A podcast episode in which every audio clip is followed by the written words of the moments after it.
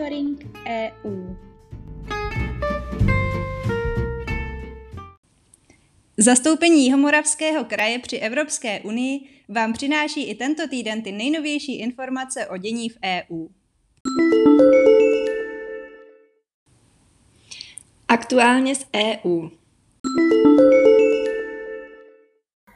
Evropská unie postupně dostává pod kontrolu proud migrantů směrujících do Běloruska, jehož autoritářský režim je odváží na hranice Polska a pobaltských zemí.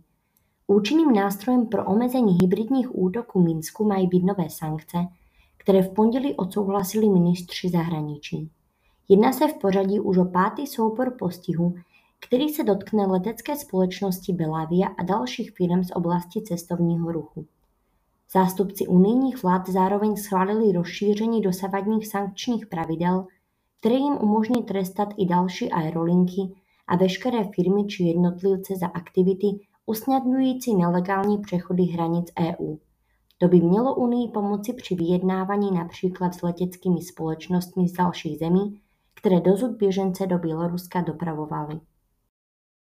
Ekonomika Evropské unie ve třetím čtvrtletí vzrostla podle sezónně přepočtených údajů proti předchozím třem měsícům o 2,1%, což je nepatrně více než ve druhém čtvrtletí, kdy růst činil 2%. Ve zpřesněné zprávě to uvedl statistický úřad Eurostat, který tak potvrdil svůj rychlý odhad z konce října. Růst v eurozóně pak zrychlil na 2,2 z předchozích 2,1% V meziročním srovnání růst v EU i v eurozóně prudce zpomalil. Důvodem jsou ale zejména jednorázové dopady pandemie. Koordinátor unijní zahraniční a bezpečnostní politiky Josef Borrell představil tzv. strategický kompas, který má vytýčit priority společné obrany na příští desetiletí. Počítá s vytvořením brigády o velikosti až 5000 vojáků pozemních, námořních i vzdušních sil, kterou by Unie mohla počínaje rokem 2025 nasazovat v případech vyžadujících rychlý zásah. Součástí strategie je také zřízení společného velitelství, které by postupně převzalo vedení všech unijních misí a cvičení. Ministři obrany plán během první velké diskuse ocenili, jednoznačnou podporu však nemá. Zvláště pohledy na vznik společných sil se líší. Zatímco velké státy západní Evropy v čele s Německem či Francií projekt podporují a hovoří o snižování obrané závislosti na USA, některé země východního křídla EU se k němu stavějí spíše rezervovaně.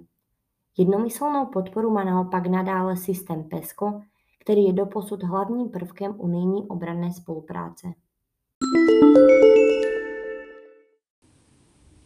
Zprávy z evropských institucí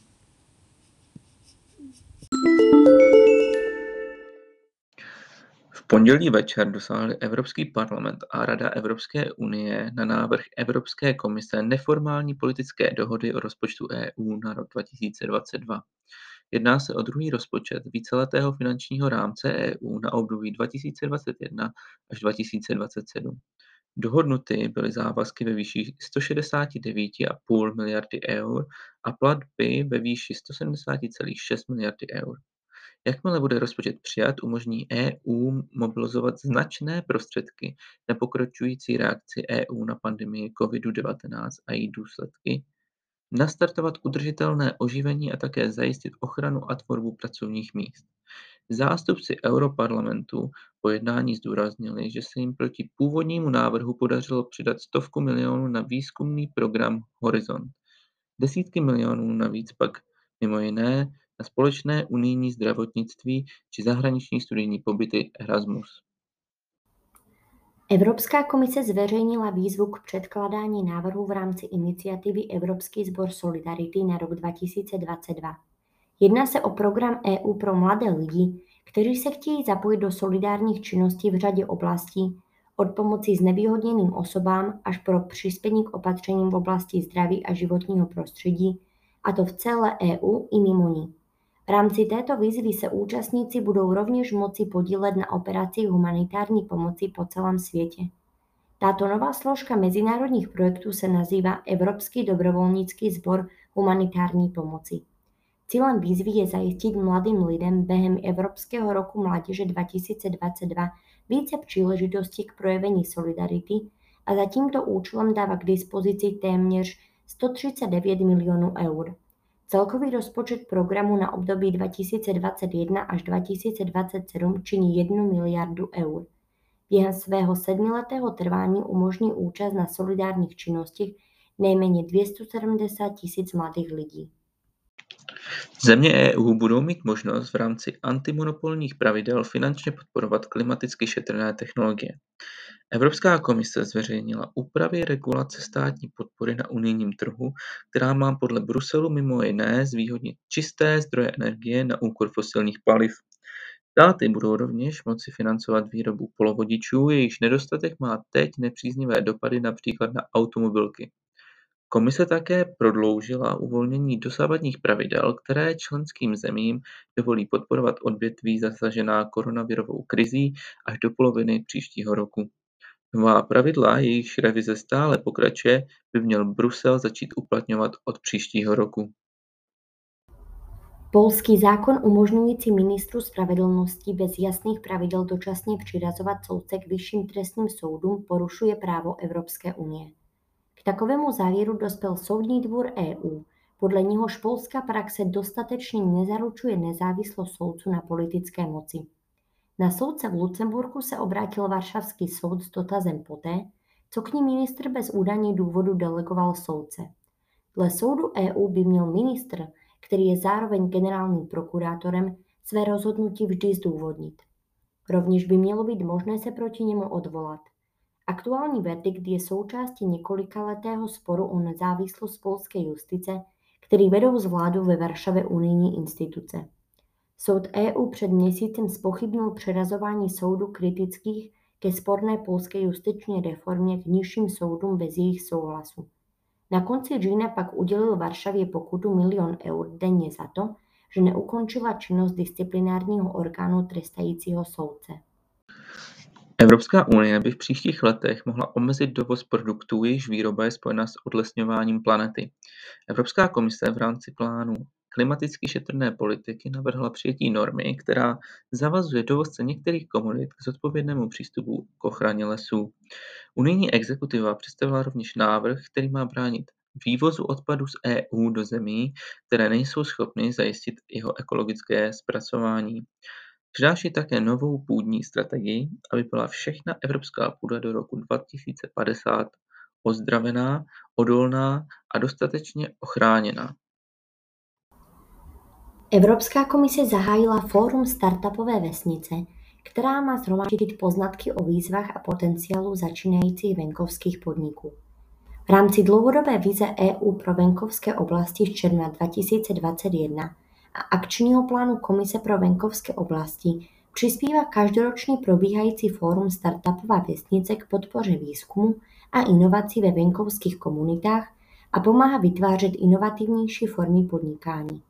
Fórum má být otevřeným prostorem, kde se místní, regionální, vnitrostátní a evropské instituce a zúčastněné strany mohou setkávat, diskutovat a formulovat opatření zaměřená na inovace, jež začínající podniky do venkovských oblastí přinášejí.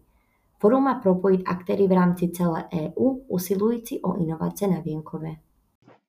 Evropská unie investuje více než 1,1 miliardy eur do sedmi rozsáhlých inovativních projektů v rámci inovačního fondu. Jedná se o projekty v Belgii, Itálii, Finsku, Francii, Nizozemsku, Norsku, Španělsku a Švédsku, které uspěly v první výzvě předkládání návrhů. Jedná se o projekty s celkovými kapitálovými náklady přesahujícími 7,5 miliardy eur. Hodnocení provedli nezávislí odborníci, kteří se zaměřili na jejich schopnost snížit ve srovnání s konvenčními technologiemi emise skleníkových plynů a inovovat nad rámec nejmodernějších technologií. Vybrané projekty zahrnují širokou škálu odvětví relevantních pro dekarbonizaci různých sektorů evropského průmyslu a energetiky, jako jsou odvětví chemických látek, oceli, cementu, rafinérie a elektřina a teplo. V pondělí 15. listopadu se zastoupení zúčastnilo online konzultace se zúčastněnými stranami ohledně pozměňovacího návrhu výboru regionu ke změně směrnice o obnovitelných zdrojích energie s cílem splnit nové klimatické cíle pro rok 2030. Konzultaci vedl zpravodaj výboru pán Andrej Zgrifroj. Diskuse se týkala především komunit využívajících obnovitelné zdroje energie, využití technologií dálkového průzkumu země a rámce pro udržitelný bioplyn. V úterý 16. listopadu se zastoupení zúčastnilo online akce s názvem Energetická náročnost budov, pořádané v rámci konference Live v novém evropském Bauhausu. Tématem byla dekarbonizace fondu budov, která je nezbytná pro snížení emisí a splnění klimatických cílů pro roky 2030 a 2050. V novém evropském Bauhausu jsou energie, klima a oběhové hospodářství sladěnými hnacími silami pro hloubkovou renovaci našich budov. Toto setkání se zaměřilo na to, jak zvýšit míru renovace a zároveň chránit kulturní dědictví, bojovat proti energetické chudobě a využít sílu komunity. V rámci konference Live se zastoupení dále zúčastnilo debaty s názvem Oběhové hospodářství. Tématem bylo nejen oběhové hospodářství, ale také navrhování nových příležitostí a řešení pro obchodní modely a udržitelné využívání materiálu ve stavebním prostředí.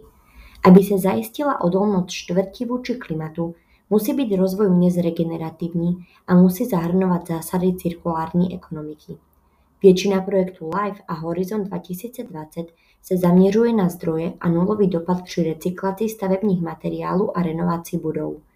Aktéři diskutovali také o tom, jak mohou být inovativní řešení a technologie začleněny do společenských systémových inovací, které podporuje nový evropský Bauhaus. Zprávy z činnosti zastoupení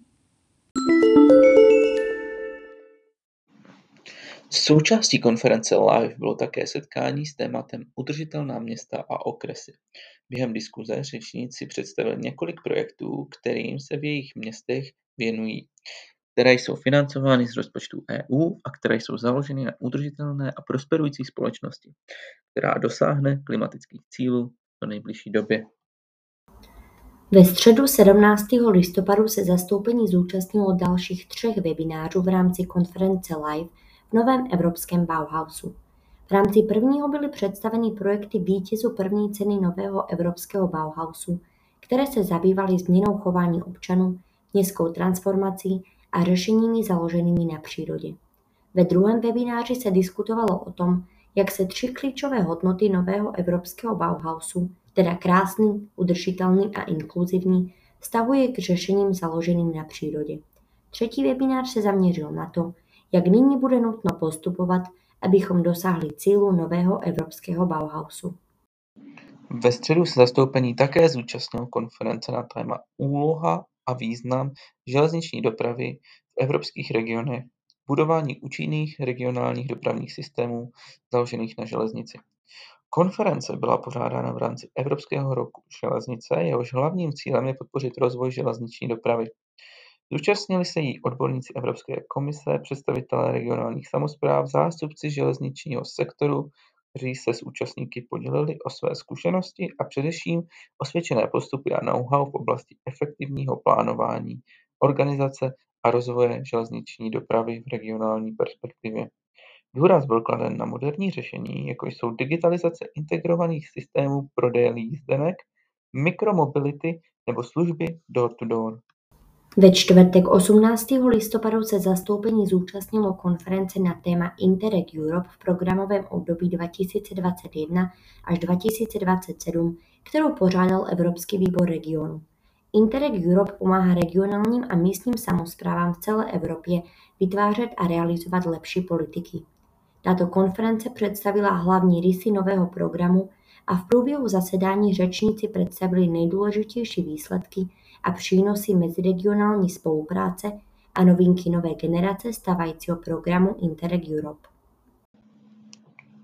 V pátek 19. listopadu se zastoupení zúčastnilo online informační schůzky KOST, kterou pořádala pracovní skupina Věda a vzdělávání pro společnost sítě ERIN. KOST je organizace financující vytváření výzkumných a inovačních sítí z dola a pro všechny. Tyto sítě jsou založeny na interdisciplinárním přístupu a přístupu více zúčastněných stran. Jejich cílem je nabídnout otevřený prostor pro spolupráci v Evropě i mimo ní. Akce COST tak mohou být nápomocny při přípravě návrhu projektu pro výzvy v rámci programu financování EU. Během tohoto informačního setkání byly představeny akce COST, včetně jejich přínosů a příspěvů a způsobů zapojení. Zdůrazněny byly také příležitosti pro různé regionální subjekty. Kancelář Jihomoravského kraje pro meziregionální spolupráci vás srdečně zve na první zo série debat, které se v Brně uskuteční v rámci aktuálně probíhající konference o budoucnosti Evropy. První z debat s názvem Evropa nejen pro mladé se zaměří na mladé lidi, možnosti jejich zapojení v EU, jejich názor na možnosti mladých lidí v Evropě i celkový názor na to, jak by EU měla v budoucnu vypadat. Diskuse se uskuteční 24. listopadu od 17.30 hodin online. Sledovat ji bude možné živě na facebookových stránkách kanceláře i zapojených partnerů. Diskutovat budou zástupci studentů Jihomoravského kraje i influencerů. Akce se koná v spolupráci s Eurocentrem Brno, brněnskými univerzitami a pod záštitou Jihomoravského kraje. Celý monitoring EU si také můžete přečíst na našich webových stránkách www.kjmk.eu v sekci aktuality